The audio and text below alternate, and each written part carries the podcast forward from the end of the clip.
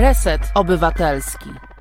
Dobry wieczór Państwu w Resecie Obywatelskim, jak w każdą środę, kilka minut po godzinie 21, zaczynamy godzinę bez fikcji. Ja się nazywam Wojciech Szot i używam zaimków on, jego, a naszą audycję można sponsorować. I Ty możesz zostać producentem bądź producentką naszego programu.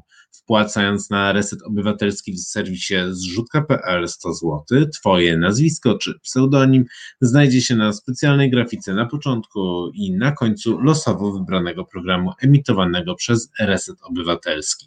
Jeśli ustawisz 100 zł jako wpłatę cykliczną, będziesz producentem bądź producentką jednego programu miesięcznie. Zapraszam do serwisu zrzutka.pl, również jesteśmy na Patronite, a dzięki Waszemu wsparciu będziemy mogli przygotowywać jeszcze lepsze programy. Zaczynamy zatem 19. godzinę bez fikcji w Resecie Obywatelskim. Przypomnę jeszcze, że tydzień temu rozmawiałem z Grzegorzem Kulikiem, tłumaczem m.in. Dracha, Szczepana Twardocha i Alicji w Krainie Czarów na język śląski. Rozmawialiśmy o tym, czym jest śląskość i jak ją można próbować zrozumieć. Rozmawialiśmy po polsku i po śląsku. Po śląsku mówił Grzegorz Kulik, po polsku mówiłem ja, Wojciech Szot, i tym bardziej zachęcam Was do wysłuchania naszej rozmowy, bo wiele ona mówi o naszej percepcji polskości, śląskości. Jest to też o tyle łatwiejsze, że wszystkie odcinki znajdziecie na Spotify, dajcie suba, oczywiście jesteśmy też na YouTubie, na naszym kanale, zapraszam, Reset Obywatelski. A dzisiaj Państwa i moim gościem w godzinie bez fikcji jest Łukasz Bugalski, urbanista, architekt, nauczyciel akademicki, absolwent Wydziału Architektury Politechniki Gdańskiej i autor tejże książki, tutaj teraz muszę sobie oczy w kamerze, jest dokładnie widoczne, tejże pięknej, o dziękuję, pięknie wydanej w ogóle książki, wspaniale wydanej, Planty, Promenady, Ringi, z podtytułem, który brzmi już bardziej specjalistycznie, Śródmiejskie założenia pierścieniowe Gdańska, Poznania, Wrocławia i Krakowa. Dobry wieczór. Dobry wieczór, cześć. Cześć, skąd się bierze to, że człowiek decyduje się badać śródmiejskie założenia pierścieniowe Gdańska, Poznania, Wrocławia i Krakowa? Halo? Przepraszam, trochę internet mi przerywa. Tak? W dzisiejszym wywoływaniu duchów wywołujemy ducha Łukasza Bugalskiego. Halo, halo Łukaszu, czy jesteś z nami? Jestem z Wami, cześć. Moje pytanie brzmiało, skąd się bierze to, że człowiek zajmuje się śródmiejskimi założeniami pierścieniowymi Gdańska, Poznania, Wrocławia i Krakowa? Skąd ten king? No to jest konsekwencja pewnej pracy badawczej, doświadczeń pewnej... Właściwie może nie, może wprost przeciwnie. Jest to raczej kwestia jakiegoś zainteresowania, pytania, które sobie postawiłem w pewnym momencie. Okazało się, że bardzo często badamy nasze miasta, cieszymy się naszym miastem. Sam jestem gdańszczykiem i uczyłem się na Politechnice Gdańskiej i byłem zainteresowany historią i gdzieś tam przemianami przestrzennymi tego miejsca, a tu się nagle okazuje, że patrzenie przez pryzmat jednego tak zwanego studium przypadku nie pomaga nam zrozumieć dobrze tej rzeczywistości, którą próbujemy opisać. Potrzebujemy po prostu spojrzeć to szerzej. I stąd właśnie takie spojrzenie na wyrywkowy temat, coś, co jest jednym takim elementem struktury urbanistycznej, właśnie w kontekście szerszym. I to właśnie wskazuję tutaj na 4 miasta, bo prowadzę studia 4 przypadków, ale tak naprawdę ten temat dotyczy setek. Ja się patrzę w przestrzeń, ponieważ... Czy mnie słychać? Teraz, jak powiedziałeś, czy cię słychać, to tak, ale skończyliśmy na fragmencie, przynajmniej ja skończyłem na fragmencie, że temat dotyczy setek i chyba chodziło, że setek miast. No, tak, setek miast europejskich. Złośliwość rzeczy martwych na poziomie zaskakującym. Ale może nie przejmujmy się tym, co widzimy, a co słyszymy, bo chyba słyszymy się dobrze. Dobrze, to ja przepraszam, nie będę w takim razie już... Dobra, więc powtarzając się.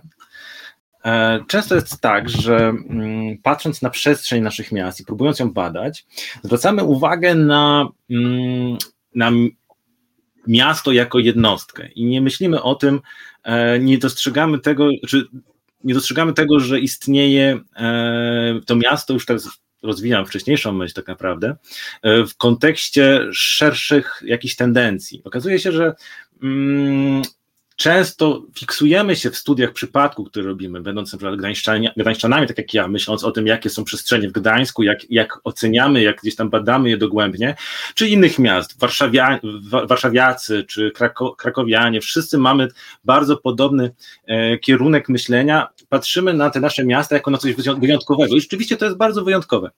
Ale w kontekście właśnie studiów nad historią przemian przestrzennych, nad historią miast, dobrym pomysłem jest właśnie spojrzenie w sposób troszeczkę szerszy i porównanie tych różnych miast ze sobą i żeby to zrobić, no, co jest niewykonalne, bo faktycznie te przypadki są bardzo zróżnicowane i bardzo wyjątkowe, ale kiedy weźmiemy jakiś jeden element ze struktury urbanistycznej i spróbujemy go porównać, wtedy się nagle okazuje, że ta historia zaczyna nam się składać w jakąś ciekawszą narrację i właśnie tutaj taki zabieg starałem się popełnić.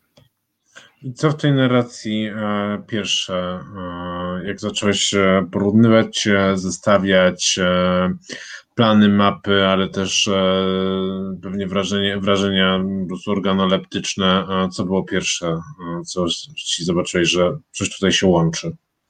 To czy wiesz co, tak naprawdę to punktem wyjścia do tego był fakt, że dostrzegłem jako temat badawczy właśnie, albo nawet został mi podpowiedziany, szczerze mówiąc, przez mojego promotora, temat badawczy założeń pierścieniowych. W ogóle to jest pojęcie, które pewnie dla Państwa nie jest taką oczywistością, ponieważ pewnym dopowiedzeniem i nakierunkowaniem jest tytuł tej książki, czyli właśnie Planty, Promenady, Ringi. Myślę, że część Państwa już może domyślić się, że kiedy mówimy planty, to od razu myślimy o Krakowie, o przypadku Krakowa i to jest oczywiście bardzo dobry kierunek myślenia, ale też założenia pierścieniowe możemy się doszukiwać w innych miejscach. Jest taki bardzo dobrze znany przykład we Wiedniu, Ringstrasse. Myślę, że większość z Państwa może kojarzyć taki przypadek, ale tych takich właśnie zespołów założeń urbanistycznych, takich założeń pierścieniowych jest tak naprawdę setki. I to nie jest tak, że wszystkie miasta europejskie mogą się poszczycić takim założeniem, ale większość. Dlaczego? Ponieważ te założenia pierścieniowe powstały i są efektem tak naprawdę defortyfikacji miast, czyli one są konstruktem, są jakimś takim, są nową przestrzenią publiczną, która powstaje na miejscu dawnych fortyfikacji miejskich, fortyfikacji średniowiecznych, czyli murów ceglanych czy bastionów ziemnych. Po co tą defortyfikację uprawiano? Defortyfikacja tak naprawdę była następstwem rozwojowym rozwoju miast, który dzieje się w efekcie tak naprawdę,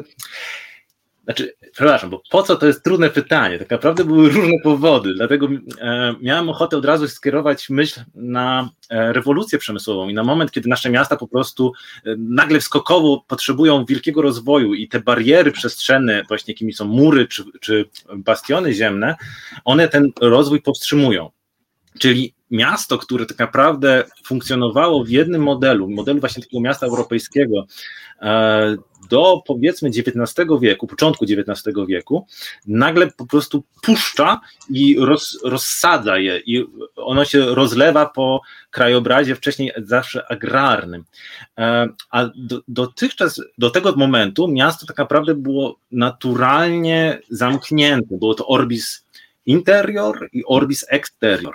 Dwa różne światy. To, co było zamknięte w środku, nie tylko było zamknięte fizycznie, ale było też tą przestrzenią, która rządziła się własnym porządkiem prawnym, tak? Miało własne prawa, własne potrzeby, ale było to tak naprawdę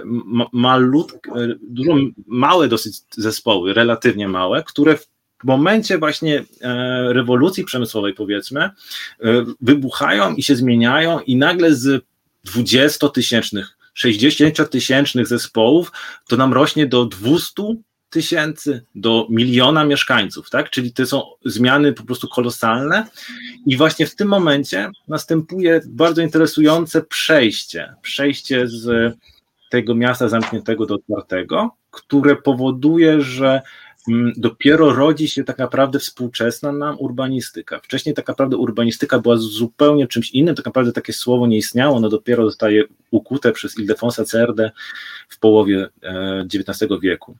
Ildefons Cerdà był projektantem Barcelony, L'Eixample, tam L'Eixample właściwie w tym wypadku, bo to jest Katalonia, to tam, to pewnie wiele osób kojarzy tą przestrzeń. No dobra, ale mówisz, że... Proszę? Trochę skaczę myślami, więc proszę tutaj nakierunkuj mnie, gdzie tutaj byś chciał, żebym ci coś dopowiedział. Ja będę to robił, tak? Ja swoje zadania w tej rozmowie już rozpoznałem. Zastanawiam się, mówisz, że się miasto rozlało na zewnątrz, że miasto się zbudowało tak jakby na nowo w tym momencie wyjścia poza właśnie region fortyfikacji, murów, a te mury przekształciło w właśnie te układy, o których jest twoja książka. No i trudno mi od razu nie uciec jakby od skojarzeń ze współczesnością, tak? No bo jak czytam o jakimś procesie w mieście, który dział się tam 200-300 lat temu, to się zastanawiam, jaki dzisiaj proces jest do niego relewantny. I tak mówisz o tym, że miasta się rozwijały, mówisz o tym, że miasto się rozwijało i powstały te tereny, no dzisiaj traktowane przez nas jako po prostu tereny zielone. Dzisiaj jak miasto się rozwija, to raczej się nie buduje terenów zielonych. To znaczy tak, nie to jest takie połączone. Kiedyś było lepsze to myślenie? Nie, wiesz co, to jest właściwie wprost przeciwnie. Nagle się okazuje, że miasto, które było wcześniej zamknięte murami, miało dostęp do zieleni właściwie stały. Wystarczyło przekroczyć te mury i byłeś w przestrzeni otwartej. Czyli nie było tak naprawdę aż takiej potrzeby wytwarzania przestrzeni zielonych wewnątrz miasta, ale też nie było to ekonomicznie uzasadnialne, ponieważ wytworzenie murów miejskich prowadziło do tego, że no, ponosiło się ogromne koszty, które trzeba było no, jakby skonsumować wewnątrz tych murów, tak? Czyli jak najwięcej zapakować do środka tego takiego zespołu. I teraz w momencie, kiedy te miasta się rozwijają, to wcale nie jest oczywistością, że mury miejskie znikają. One tą barierą fizyczną pozostają jeszcze przez bardzo długi okres czasu. W ogóle sam akt usunięcia murów jest dużym problemem. Z jakiego powodu w ogóle, kiedy podjąć tą decyzję? To są duże pytania i duże trudności. Narastają wokół dawnych miast przedmieścia i one nadal są oddzielone murami. To jest właśnie też ten przykład tego Ringstrasse we Wiedniu, tak? Gdzie dopiero w połowie też właśnie XIX wieku udaje się podjąć decyzję o usunięciu bastionów wokół Innerstadt i wtedy faktycznie okazuje się, że władze miejskie mają w rękach obszar, który jest ich, czyli kwestia też własności prywatnej nam tutaj wchodzi w grę, tak? Nagle możemy podjąć jakąś decyzję, co z tym zrobić, więc rozpisywane są często różne konkursy i zaciąga się też często rady jakichś już praktyków, którzy podobne realizacje robili w innych częściach powiedzmy danego państwa i na tej bazie buduje się właśnie nowe zespoły, które mają najczęściej charakter właśnie przestrzeni publicznej zawierającej wszystko to, czego brakowało dotychczas wewnątrz danego centrum, danego ośrodka miejskiego. Czyli właśnie przede wszystkim parków, ale nie tylko, również gmachów publicznych w nowej, wielkiej skali. Jako że XIX wiek to jest okres, w którym no, mamy ten koncert wielkich mocarstw, powiedzmy, tak? Kiedy te imperia istniejące, europejskie, wewnętrzne, kolonialne, nie kolonialne, tylko właściwie kontynentalne, one mają tą potrzebę, żeby podbić taką też propagandę powiedzmy władzy, tak, żeby zamanifestować pewne kwestie polityczne. Dlatego powstają przestrzenie, które można określić mianem właśnie założeń wielkomiejskich. Te założenia wielkomiejskie to już jest któryś krok w rozwoju, ponieważ wcześniejsze gdzieś tam pogrupowałem pewne kroki i na tej bazie pewne tendencje, w jaki sposób realizowane były założenia pierścieniowe. I to, o czym teraz wspomniałem, to właśnie jest gdzieś druga połowa XIX wieku. Wtedy między innymi w Gdańsku podjęto decyzję o niwelacji murów, ale bo to połączenie, z jednej strony właśnie mamy połowę XIX wieku, a pamiętam chociażby z książki to popularnej bardziej Jacka Dnela i Piotra Tarczyńskiego, którzy jako Maryla Szymiczkowa piszą o przygodach szczupaczyńskiej damy żyjącej w centrum Krakowa, czyli żyjącej wewnątrz Plant. Dla niej wydobycie się za Planty, no to było spotkanie się z jakąś taką ludzką hołotą, ze światem zupełnie niezorganizowanym i takim, który był jej bardzo nieprzychylny właściwie, no ale to wyjście poza ten teren dla niej było czymś przerażającym. To było też taka historia trochę bardzo klasowa jednocześnie chyba jest też właśnie tworzenia tego typu założeń i w ogóle rozbudowy miasta jako czegoś trochę bardziej demokratycznego. Myślę, że jak najbardziej, to jest bardzo ciekawa uwaga.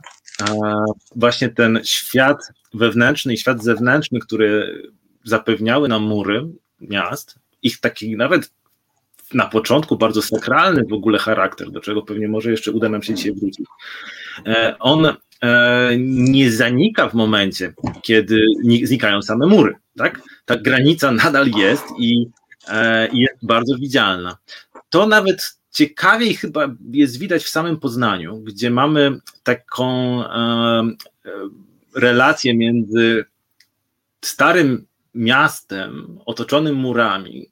Jak wiadomo, takie miasta średniowieczne już w tamtym momencie XIX wieku, kiedy mówimy o defortyfikacji, już są raczej stare, zapyziałe, trochę podupadłe. To nie jest to przestrzeń najlepsza do życia, ale ona w tamtym momencie miała charakter taki, powiedzmy, najbardziej polski. Ona była kojarzona z polskością, gdzie nowe miasto w Poznaniu, które jest budowane na wschód od niego, wyrasta już w ramach tworzenia pewnej nowej stolicy dla prowincji pruskiej już po zaborach.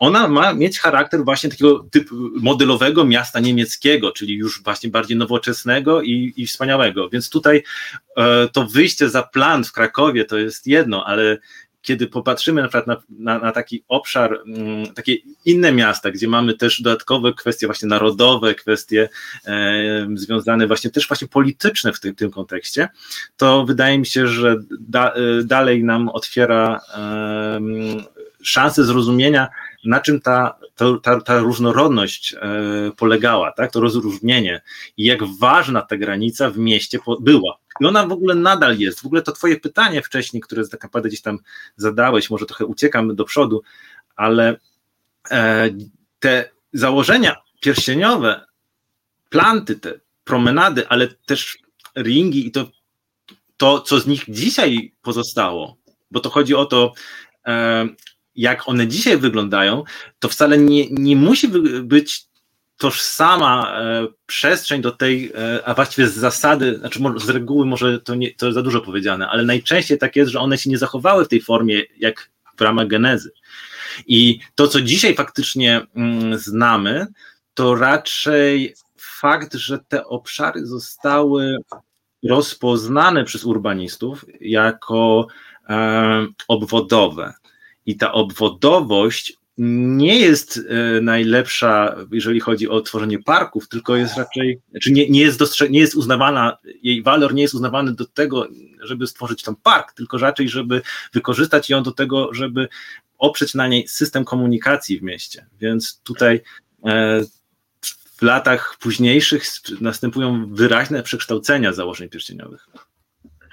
Teraz jesteśmy w bardzo zaawansowanym temacie przekształceń. No to krótko, to czym był, to w takim razie jakbyś wytłumaczył, czym to było na początku, czym się stało dzisiaj? Bo tak, bo dla nas rzeczywiście jak czytamy i widzimy ten tytuł, tak, jak Państwo widzą, tutaj bym pokazał plany, obrazki i tak dalej, no to dla nas to są właśnie te tereny zielone, po których się spaceruje i one są przerobione, czy tak jak zwłaszcza to w Krakowie jest bardzo widoczne, czy to po prostu to jest teren komunikacyjny, tak? No bo Stare Miasto jest bardzo oddzielone, bardzo wyraźnie też komunikacyjnie, mamy tam tramwaje, nie wiem, taksówki nie wjeżdżają, a jak wjeżdżają dalej to kosztują 2 razy więcej, a Uber to w ogóle nie wjeżdża, też jakby mapa Uber bardzo ciekawie podzielił na przykład miasta, w ogóle to jest bardzo ciekawe, gdzie Uber ma spoty, gdzie odbiera turystów na przykład, to też fascynujące, jakie to są miejsca, na przykład jakby to ktoś zbadał. No to w takim razie czym to było pierwotnie, a czym jest dzisiaj, na czym krótko ten proces polegał? Właśnie pierwotnie jest kilka opcji. Założenia pierścieniowe podzieliłem na takie 4 podstawowe grupy. Pierwsza grupa to są założenia pierścieniowe, które powstają najwcześniej. One powstają jeszcze powiedzmy przed XIX wiekiem i są to takie zespoły, właściwie to nawet nie są to zespoły, są to pewne pozostałości po linii fortyfikacyjnej. Właściwie to jeszcze też nie jest do końca prawdą, że ja to podzieliłem, ponieważ zostało to gdzieś podzielone wcześniej przez Alojza Bernackiego, to było w roku 1960 on opublikował taką książkę, w której właśnie przedstawił takie 4 podstawowe typy założeń pierścieniowych. Nie nazywał tego założeniami pierścieniowymi, ale faktycznie dokonał takiej typologii i w ramach niej przedstawił właśnie 4 okresy, które kończą się na przedwojniu, powiedzmy, na okresie przedwojennym. I teraz pierwszy, tak jak już mówiłem, to jest typ, w którym nie ma jeszcze nie podjęto się próby założenia jakiegoś zespołu urbanistycznego. Czyli pozostaje jakaś wąska droga. Takich śladów po murach możemy znaleźć ogrom w całej Europie. Jeżeli Państwo byli we Florencji, to mogli nawet znaleźć fragmenty ulic, które idealnie wiodą po murach dawnego Castrum Romanum. I to nie jest przypadek tylko i wyłącznie Florencji, to jest przypadek też Kolonii i wielu innych, czyli miejsca w zupełnie drugiej części tak naprawdę Europy, tak? Czy wielu innych miast, które miały ten właśnie rodowód antyczny. Tu po prostu tam da się odnaleźć. I te linie murów wtedy często nadal wyglądają jak zwykła uliczka i nie są tak łatwo rozpoznawalne, jeżeli nie spojrzymy na nie z lotu ptaka, powiedzmy. Drugi taki typ to są założenia parkowe, których świetnym, jednym z takich przepięknych przypadków są właśnie Planty w Krakowie albo Promenada w Wrocławiu.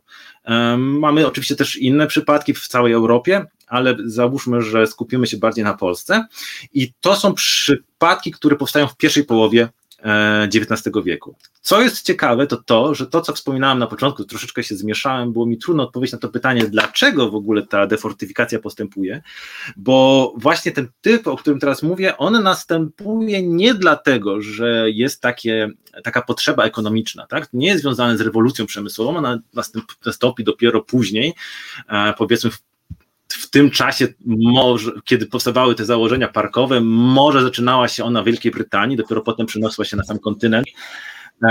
Więc to był okres, kiedy były inne powody, dla których następuje defortyfikacja i one były często związane z kwestiami militarnymi. Jeszcze przed 1815 rokiem, czyli powiedzmy, mówimy teraz o wojnach napoleońskich i zakończeniu, już ponad 60% miast niemieckich zostało zdefortyfikowanych, tak? I na miejscu tych fortyfikacji powstały różne rzeczy. Często też pierścienie parków, które poprzedziły zresztą w tym wypadku Planty krakowskie, tak? Więc tak.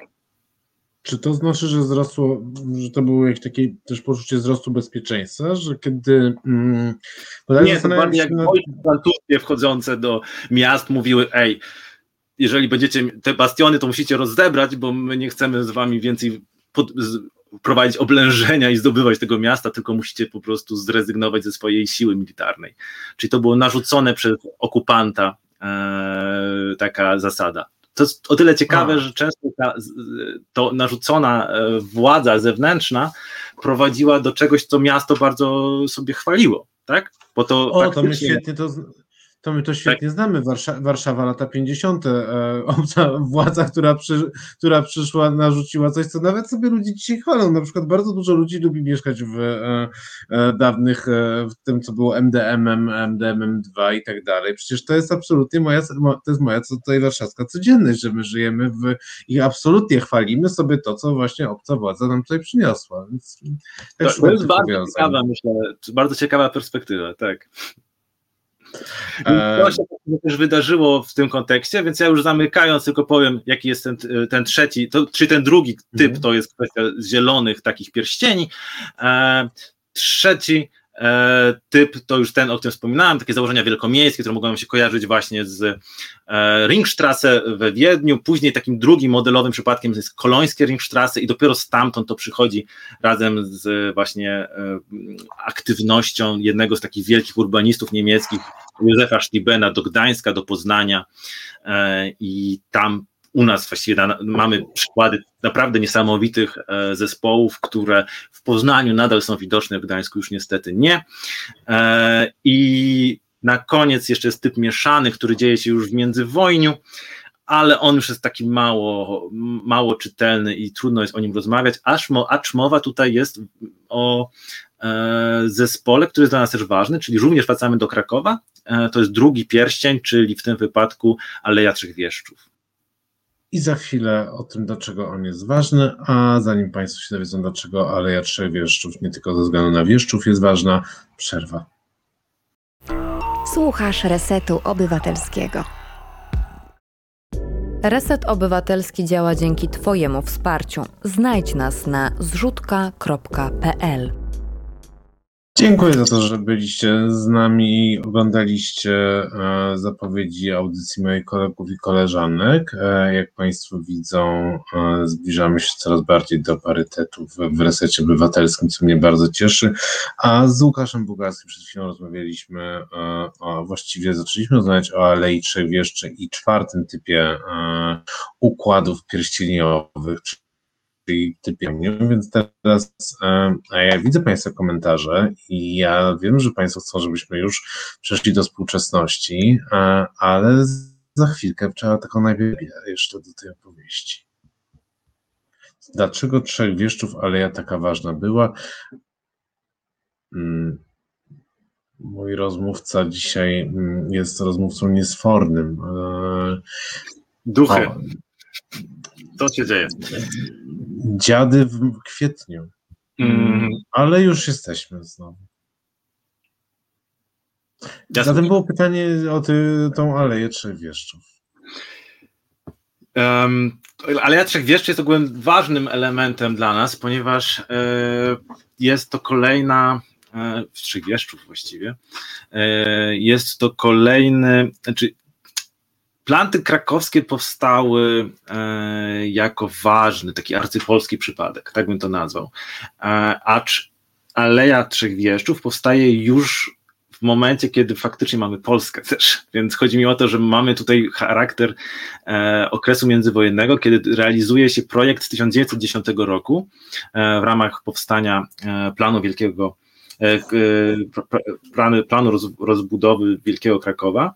Jest to pierwszy taki plan na ziemiach polskich, który właśnie zakłada, w jaki sposób dalej gdzieś tam ma się rozwijać to miasto i faktycznie kolejne plany powstające w tym kierunku biorą przykład też z Krakowa i to jest ważny element, ale same założenia pierścieniowe tego typu mieszanego, one już następują w momencie takim schyłkowym, czyli już większość miast zostaje zdefortyfikowana, czyli sam proces genezy jakby mamy już wtedy za sobą. pytanie brzmi, co też z tymi przestrzeniami będzie działo się później, tak? W jaki sposób one będą się przekształcać, jak one się zachowają, jakie zmiany później będą zachodzić. I to było pytanie, które już dalece wychodzi poza to, co Alojz Bernacki mógł określić w swojej pracy. I to był właściwie taki dla mnie ważny punkt, ponieważ mogłem właśnie w ramach tej mojej książki też pokazać, jaka ta perspektywa polska nasza, tutaj dla naszego obszaru się, jak to się charakteryzuje, powiedzmy, ponieważ nie było takich opracowań dotychczas, które by pozwalały to dobrze tak zestawić, powiedzmy. Więc kiedy jesteśmy już w tej polskiej Polsce, bo to też mówimy cały czas o jakichś terenach, które tak na Polską nie były, część z nich Polską była, tak naprawdę w 1945 powstaje Polska. I co się z tą architekturą, co się z tymi miejscami dzieje?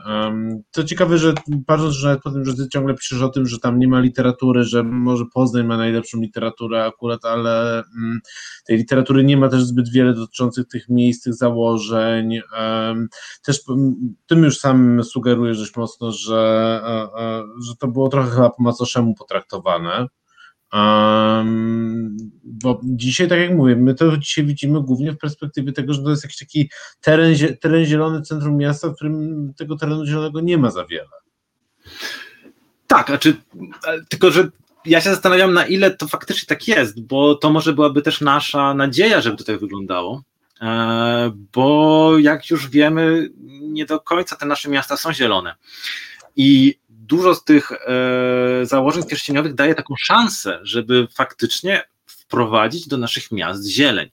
Tylko to oczywiście jest powiązane z całym szeregiem takich pytań dotyczących dziedzictwa kulturowego, dziedzictwa, nie wiem, urbanistycznego, tak? Takiego myślenia o tym, jaka była przeszłość tych przestrzeni, ale też, tak jak wcześniej gdzieś tam wspominałeś, że to też jakaś ta forma graniczna, że już Uber tam na przykład nie wjedzie w Krakowie, a zresztą w innych miastach też są takie problemy, że tam są już jakieś strefowania następują, czyli pewnie również konserwator inaczej traktuje to, co jest wewnątrz tego założenia pierścieniowego, a co jest na zewnątrz już jest inaczej pewnie traktowane, więc to jest po prostu wyraźna granica w mieście, która ma po prostu inny charakter. I teraz pytanie brzmi, na ile ten charakter nam odpowiada i na ile dzisiaj jesteśmy w stanie wykorzystać pewną pozostałość w strukturze urbanistycznej do tego, żeby, no już nie mury miejskie przecież, albo jakieś nie bastiony, ale no przestrzeń, która mogłaby być, tak jak rozmawiamy o tym obwodowym charakterze idealnym też dla komunikacji, do czego będę musiał już niestety się tutaj odwołać za chwilę, ale może to też być idealny charakter obwodowy do stworzenia systemu zieleni w mieście, ponieważ brakuje jak najbardziej w naszych miastach zieleni dobrze urządzonej i ta pozostałość w naturalny sposób do tego tutaj daje nam szansę, żeby taką zieleń wprowadzić. Ta zieleń oczywiście w niektórych wypadkach, jak sobie pomyślimy na przykład o Plantach w Krakowie, jest, ale w wielu innych nie ma o nim mowy, albo jest i poddawana jest coraz większej degradacji. Złym przykładem niestety będzie tutaj wypadek w Gdańsku, gdzie mamy planty głównomiejskie. Te planty głównomiejskie, które tak naprawdę one nie są rozpoznane jako planty. Mało kto traktuje ten obszar jako planty. One przez ostatnie dziesięciolecia coraz bardziej zanikają i coraz bardziej są dewastowane. Problem polega na tym, że to nie jest dewastacja na zasadzie, że ktoś zniszczył ławkę, tylko na zasadzie, że ktoś przerwie ciąg plant, że ktoś zbuduje coś na miejscu plant, że ktoś, nie wiem, ogrodzi ich fragment i nie będzie po prostu szansy przejścia po całej tej przestrzeni publicznej, co jest niestety dla tych zespołów dużym problemem. A też jeżeli spojrzymy od takiej strony miejskiej, to jeżeli jesteśmy mieszkańcem tej przestrzeni i na przykład ktoś z nas wpadnie na pomysł, żeby rano uprawiać jogging i po prostu biegać sobie, to chcemy mieć takie przestrzenie, tak? Chcemy mieć dostęp do przestrzeni, do ciągów zieleni, które po prostu dają nam szansę żyć, nie wiem, wyprowadzić psa, pójść na spacer z dzieckiem. Jest to rzecz naturalna, myślę, i to nas oczywiście pcha, ja zawsze tutaj trochę wyprzedzam myśli swoje własne, ale pcha nas w kierunku tak zwanej kopenhagizacji i tej idei, która teraz jest też bardzo znana, czyli miasta 15 minut, tak, dostępności, które byłoby takim ideałem, do którego chcemy dążyć, tak, czyli każdy z nas by chciał mieć blisko te wszystkie funkcje, które są dla nas ważne, i właśnie pasmowość plant daje nam szansę dostarczenia czegoś takiego. Niestety, robiąc tutaj okrąg i nie pozwalając ci wejść mi w słowo, chciałem tylko zwrócić uwagę, że jak już zaznaczyłem kilka razy, pewien model mobilności, który przyjęliśmy w Polsce.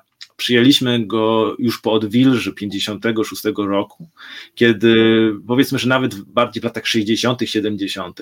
model mobilności oparty już na ruchu kołowym, o dziwo, mimo że przecież w komunie nie było wcale takiej dużej dostępności jeżeli chodzi o posiadanie samochodu, ale jednak mimo to w końcu otwieramy się na zachód i kopiujemy te najlepsze wzorce, czyli wielkie, olbrzymie arterie drogowe, które rozcinać mają nasze miasta i które mają przejąć ruch kołowy, bo to oczywiście miało pewną zasadność. One miały przejąć ruch kołowy po prostu z dzielnic i miały go poprowadzić w ramach jednego zamkniętego systemu. I najlepszy sposób właśnie, żeby to zrobić, nasi planiści znaleźli w przejęciu tych dawnych zespołów pierścieniowych, tych plantowych, tych właśnie promenad czy ringów, żeby w miejscu zieleńców, które no nie były może wtedy najlepszym stanie, to też jest pewna prawda,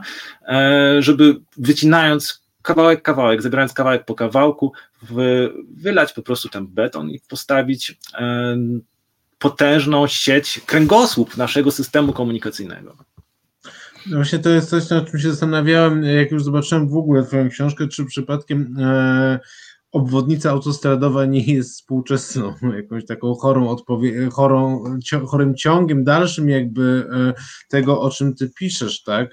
No bo ty piszesz o takich mimo wszystko optymistycznych przykładach, no a 12. obwodnica Pekinu na przykład, no to przecież to jest kolejne założenie tego typu, tylko że no, tak, po nim się prawda. Nikt nie porusza na piechotę i jest to na pewno zabronione też na rowerach. To, co mówisz o tych 15 minutach, jest też bardzo ciekawe. Ostatnio oglądając z różnych przyczyn oferty mieszkaniowe w Warszawie, odkryłem, że kopenhagizacja już jest. Słuchaj, już jest kopenhagizacja. Odkryłem, że istnieje, w bardzo zaawansowanym stadium nawet jest, mam wrażenie, przynajmniej w głowach deweloperów. Znaczy każdy budynek w Warszawie, nowy, każdy, jest budowany 15 minut od centrum. Nieważne, ile kilometrów od niego on się znajduje, każdy z nich to jest 15-20 minut do centrum. Nie znalazłem ani jednego apartamentowca zespołu, który byłoby napisane wprost 50 minut w korkach albo jakoś się doczołgać do metra. Nie było. No więc muszę powiedzieć, że w głowach deweloperów gdzieś od strony tej takiej już informacyjnej, co akurat jest też dobre, z drugiej strony to jest też ciekawe, że to pokazuje, że my już 15 minut gdzieś w głowie mamy. Tak, to znaczy, że ich po prostu biura sprzedaży odrobiły pracę domową, tak? Wiedzą, co jest nam potrzebne. Teraz pytanie, czy nam to reszta dostarcza, ale no to już jest zupełnie inna kwestia.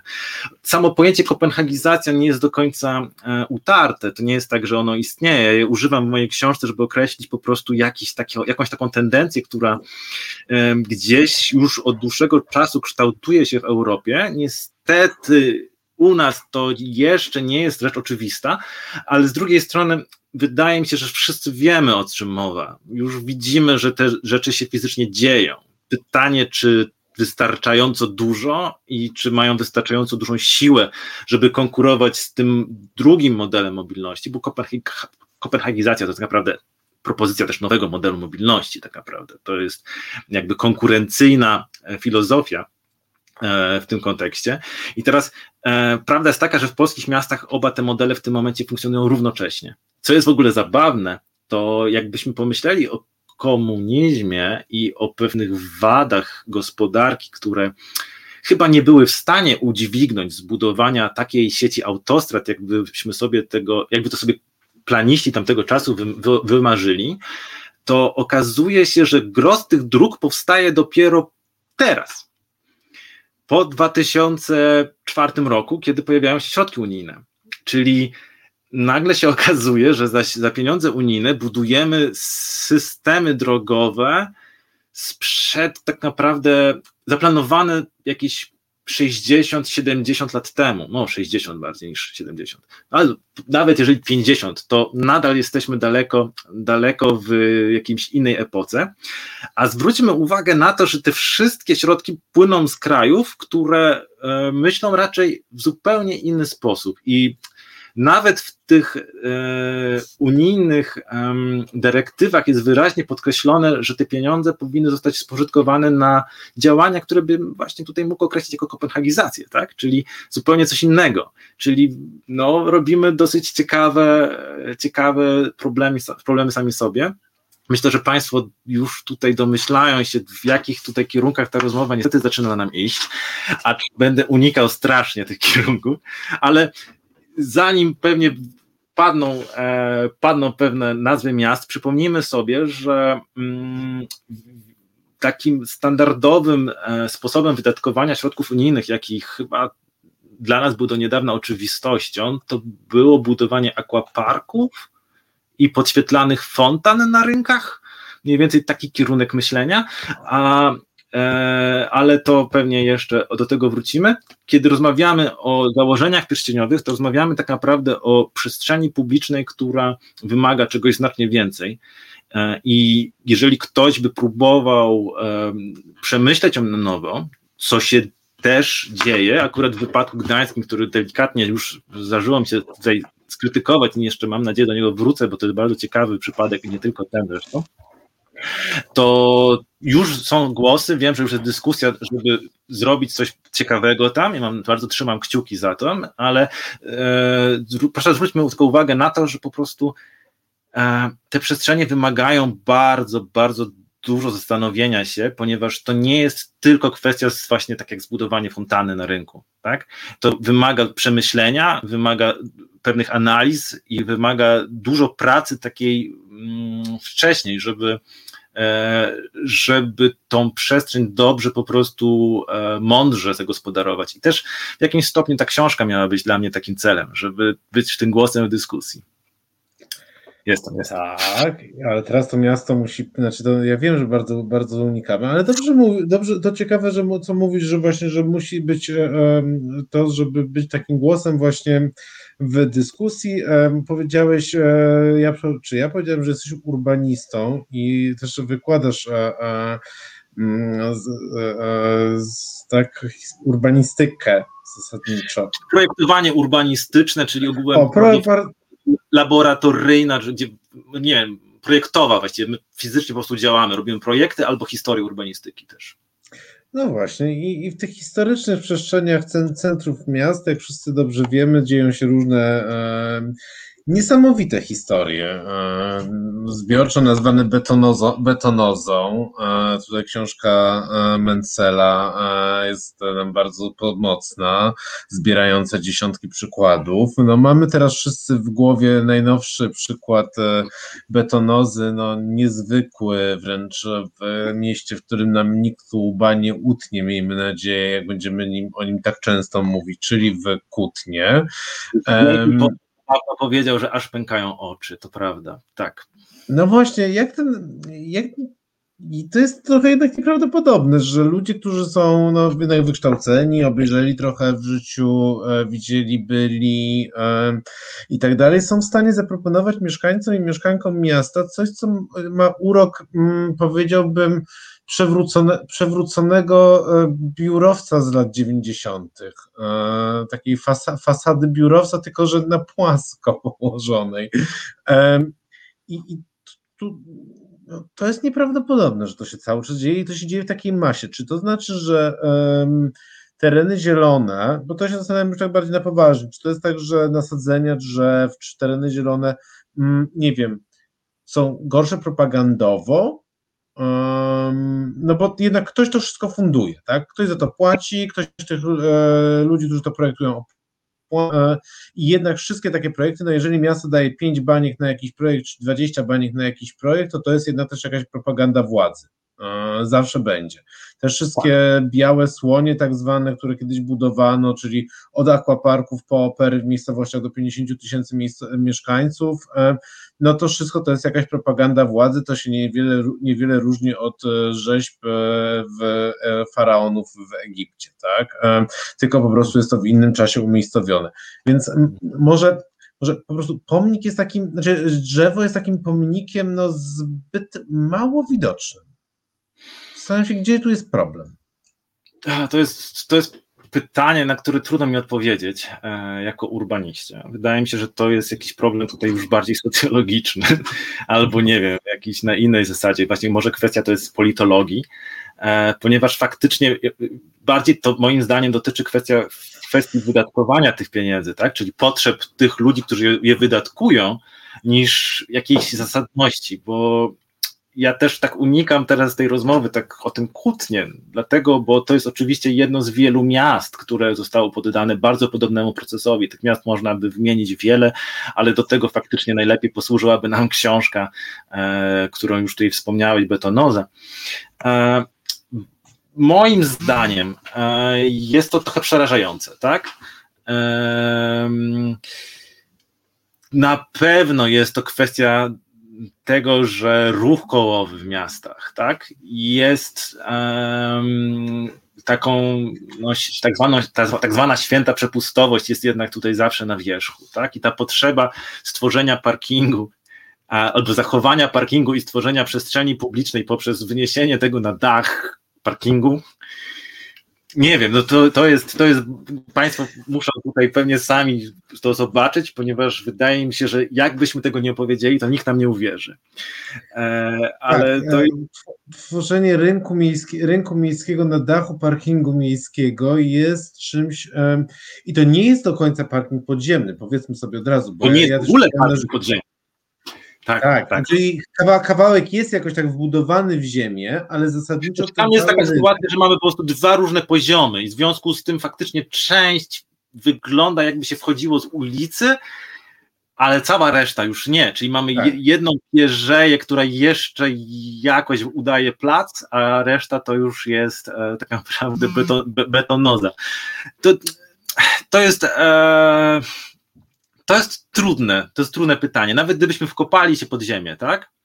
I nawet gdybyśmy stworzyli tam zwykły parking podziemny, nie wiem, czy udałoby nam się postawić zasadzić drzewo, które by nie było w doniczce. Więc nadal nie jestem przekonany, czy to jest kwestia tej dyskusji, tak? Moim zdaniem trudno jest dyskutować po prostu z tymi rozwiązaniami, bo tu jest jakiś poważny problem i jestem przekonany i może fajnie byłoby, gdyby coś takiego wybrzmiało tutaj, że już niedługo pojawią się politycy, którzy zaczną wyczuwać kapitał na tym polityczny, że warto sadzić drzewa i że warto budować parki i mam nadzieję, że po prostu to nam się bardzo szybko tutaj w końcu zmieni, bo ten kierunek nie może trwać wiecznie. Nie wierzę w to, żeby ludzie to wytrzymali po prostu. Ale z drugiej strony jest coś takiego, że z jednej strony mówisz, okej, ludzie nie wytrzymają, ale tak sobie myślę, że my często bezrefleksyjnie przyjmujemy. Oczywiście kłótno zostało gdzieś tam względem memizacji. Tu mówisz o procesie, jakim zostało poddane, to teraz kłótno niestety zostało poddane też memizacji troszeczkę.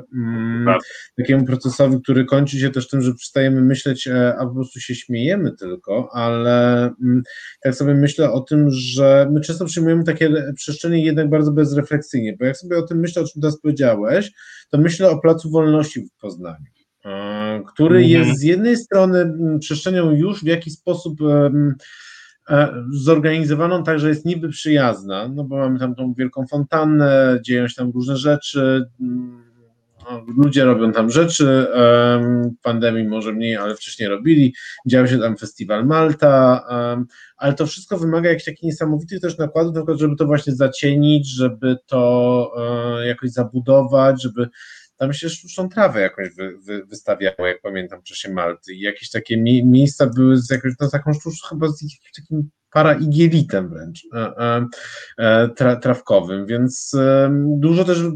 Ale z drugiej strony się wydaje, że to jest w miarę okej, taka przestrzeń, że to jeszcze daje jakoś radę, tylko z drugiej strony tam są chyba drzewa w donicach. To jest w ogóle trudny temat, który poruszać, ale cieszę się, że o tym wspominamy sobie. Wydaje mi się, że te przestrzenie publiczne naszych miast, one wymagają faktycznie dyskusji i chyba jakiegoś zastanowienia, w jakim kierunku chcemy je używać, tak? Bo często takie obszary już, takie powiedzmy place miejskie, które są dla nas naprawdę ważne, one i tak przekształcają się na koniec, już niepotrzebnie może dodaję nowy temat do tej dyskusji, ale na przestrzeń tylko dla turystów. I po prostu jest to pytanie, gdzie tutaj jest pomysł na to, jak korzystać z przestrzeni publicznej, będąc mieszkańcem, czyli gdzie tutaj jest w ogóle szansa na to i w jaki sposób możemy w ogóle coś takiego wykreować i gdzie możemy nazwać taką przestrzeń, która faktycznie jest dla mieszkańca. I jest dużo tych przestrzeni, które są w tym momencie podporządkowane właśnie pod turyzm, bądźmy szczerzy. Ceny mieszkań już nam dawno uciekły, ciężko jest w centrach miast cokolwiek kupić, więc przykro mi, ale 50 minut do centrum w koreczku to jest nie najgorsza opcja, ale pytanie brzmi, gdzie tutaj po prostu jest szansa na to, tak, żeby stworzyć przestrzeń no, takiego livable city, tak, takiego miasta, które będzie dla mieszkańców. I no, wydaje mi się, że stoimy ogółem przed bardzo, bardzo słabą sytuacją. I to jest wyzwanie duże dla nas, nie tylko dla nas, jako, nie wiem, ja jako urbanista widzę, że to jest problem, ale mi się wydaje, że dla nas wszystkich, żeby jakoś zawalczyć z powrotem o nasze miasto, No tak, bo to pojęcie, że ja właśnie bardzo dobrze, że skręciłeś w tym kierunku i to się cieszę, bo znowuż ja mam tutaj jako jedno z haseł turystyfikacja przestrzeni, tak? Czyli stworzenie jej właśnie przyjaznej tylko i wyłącznie dla tych, którzy korzystają z niej przez 48 godzin albo 72 godziny, a nie przez... Znaczy to się robi w drugą stronę, tak? To jest bardziej, że taki jest efekt, bo to mamy coś takiego jak gentryfikację, co wszyscy znamy, powiedzmy, nie wszyscy, to bardziej już powszechnie znany proces i po prostu odmianą tej gentryfikacji jest turystyfikacja i turystyfikacja jako taka, nie chodzi o to, że tworzymy przestrzeń, która jest tylko po to, żeby na chwilę zajrzeć do jakiegoś miasta i to tak my to zaplanowaliśmy. Nie, to jest w drugą stronę. To jest tak, że stworzyliśmy fajne miejsce i nagle ktoś przyjechał i nam je zabrał, tak? I to jest duży problem, bo najpierw pewna siła miasta, tak, jako społeczności, ale też jakiego pewnego budżetu, który został w to włożony, przekształca jakiś obszar, podbija tą przestrzeń, sprawia, że jest to przestrzeń atrakcyjna i ciekawa, a następnie ktoś przychodzi i nam ją zabiera. I to jest, wydaje mi się, bardzo poważny problem, który gdzieś tam też jest w okolicach moich zainteresowań, nie będę ukrywał, badawczych, ale to wynika z tego, robiąc takie duże kółko, że musimy spojrzeć na miasto też właśnie w taki pryzmat, dla kogo to wszystko robimy i dla kogo ta dana przestrzeń jest i w wypadku założeń pierścieniowych, na ile na przykład ta przestrzeń powinna być arterią drogową, która służy do ruchu przelotowego, tak? A na ile ona powinna służyć mieszkańcom, którzy mieszkają w okolicy, czyli na ile to jest dla osób, które dojeżdżają z suburbiów, to jest ich decyzja, że mieszkają na suburbiach, teraz pewnie połowa słuchaczy albo więcej, ponieważ nie wiem, ile osób tutaj będzie mieszkało na tych suburbiach, zacznie rzucać we mnie kamieniami albo jakimiś tam, nie wiem, dyslajkami czy coś, ale ogółem, no bądźmy szczerzy, tak? Na ile używanie samochodu jest naszą decyzją, tak? I teraz na ile ta decyzja, którą my podejmujemy, powinna no, wpływać na to, jak wygląda centrum miasta. Więc teraz... No tak, tylko... Tak, tylko że wiesz, tutaj tu oczywiście wchodzimy w trudną dyskusję tego, że oczywiście sami podejmujemy te decyzje, ale w drugą stronę wtedy musimy się zdecydować na przykład na to, że przy tych rosnących cenach, że żyjemy właśnie jak bohaterka jednego z reportaży, ostatnio bardzo też głośnego, w mieszkaniach o wielkości 9 metrów kwadratowych, tak zwanej patodeweloperce, więc to jest też o tyle trudne właśnie, że podejmując pewne decyzje dotyczące właśnie miejsca zamieszkania, niestety też, nawet sądząc dobrze, trochę wspieramy niekoniecznie dobry system właśnie, tak, że wspieramy ten system tego, ale że... Tu kontrze do tego, co mówisz, powiem Ci, że turystyfikacja jest też efekt, znaczy też spowodowała tą sytuację.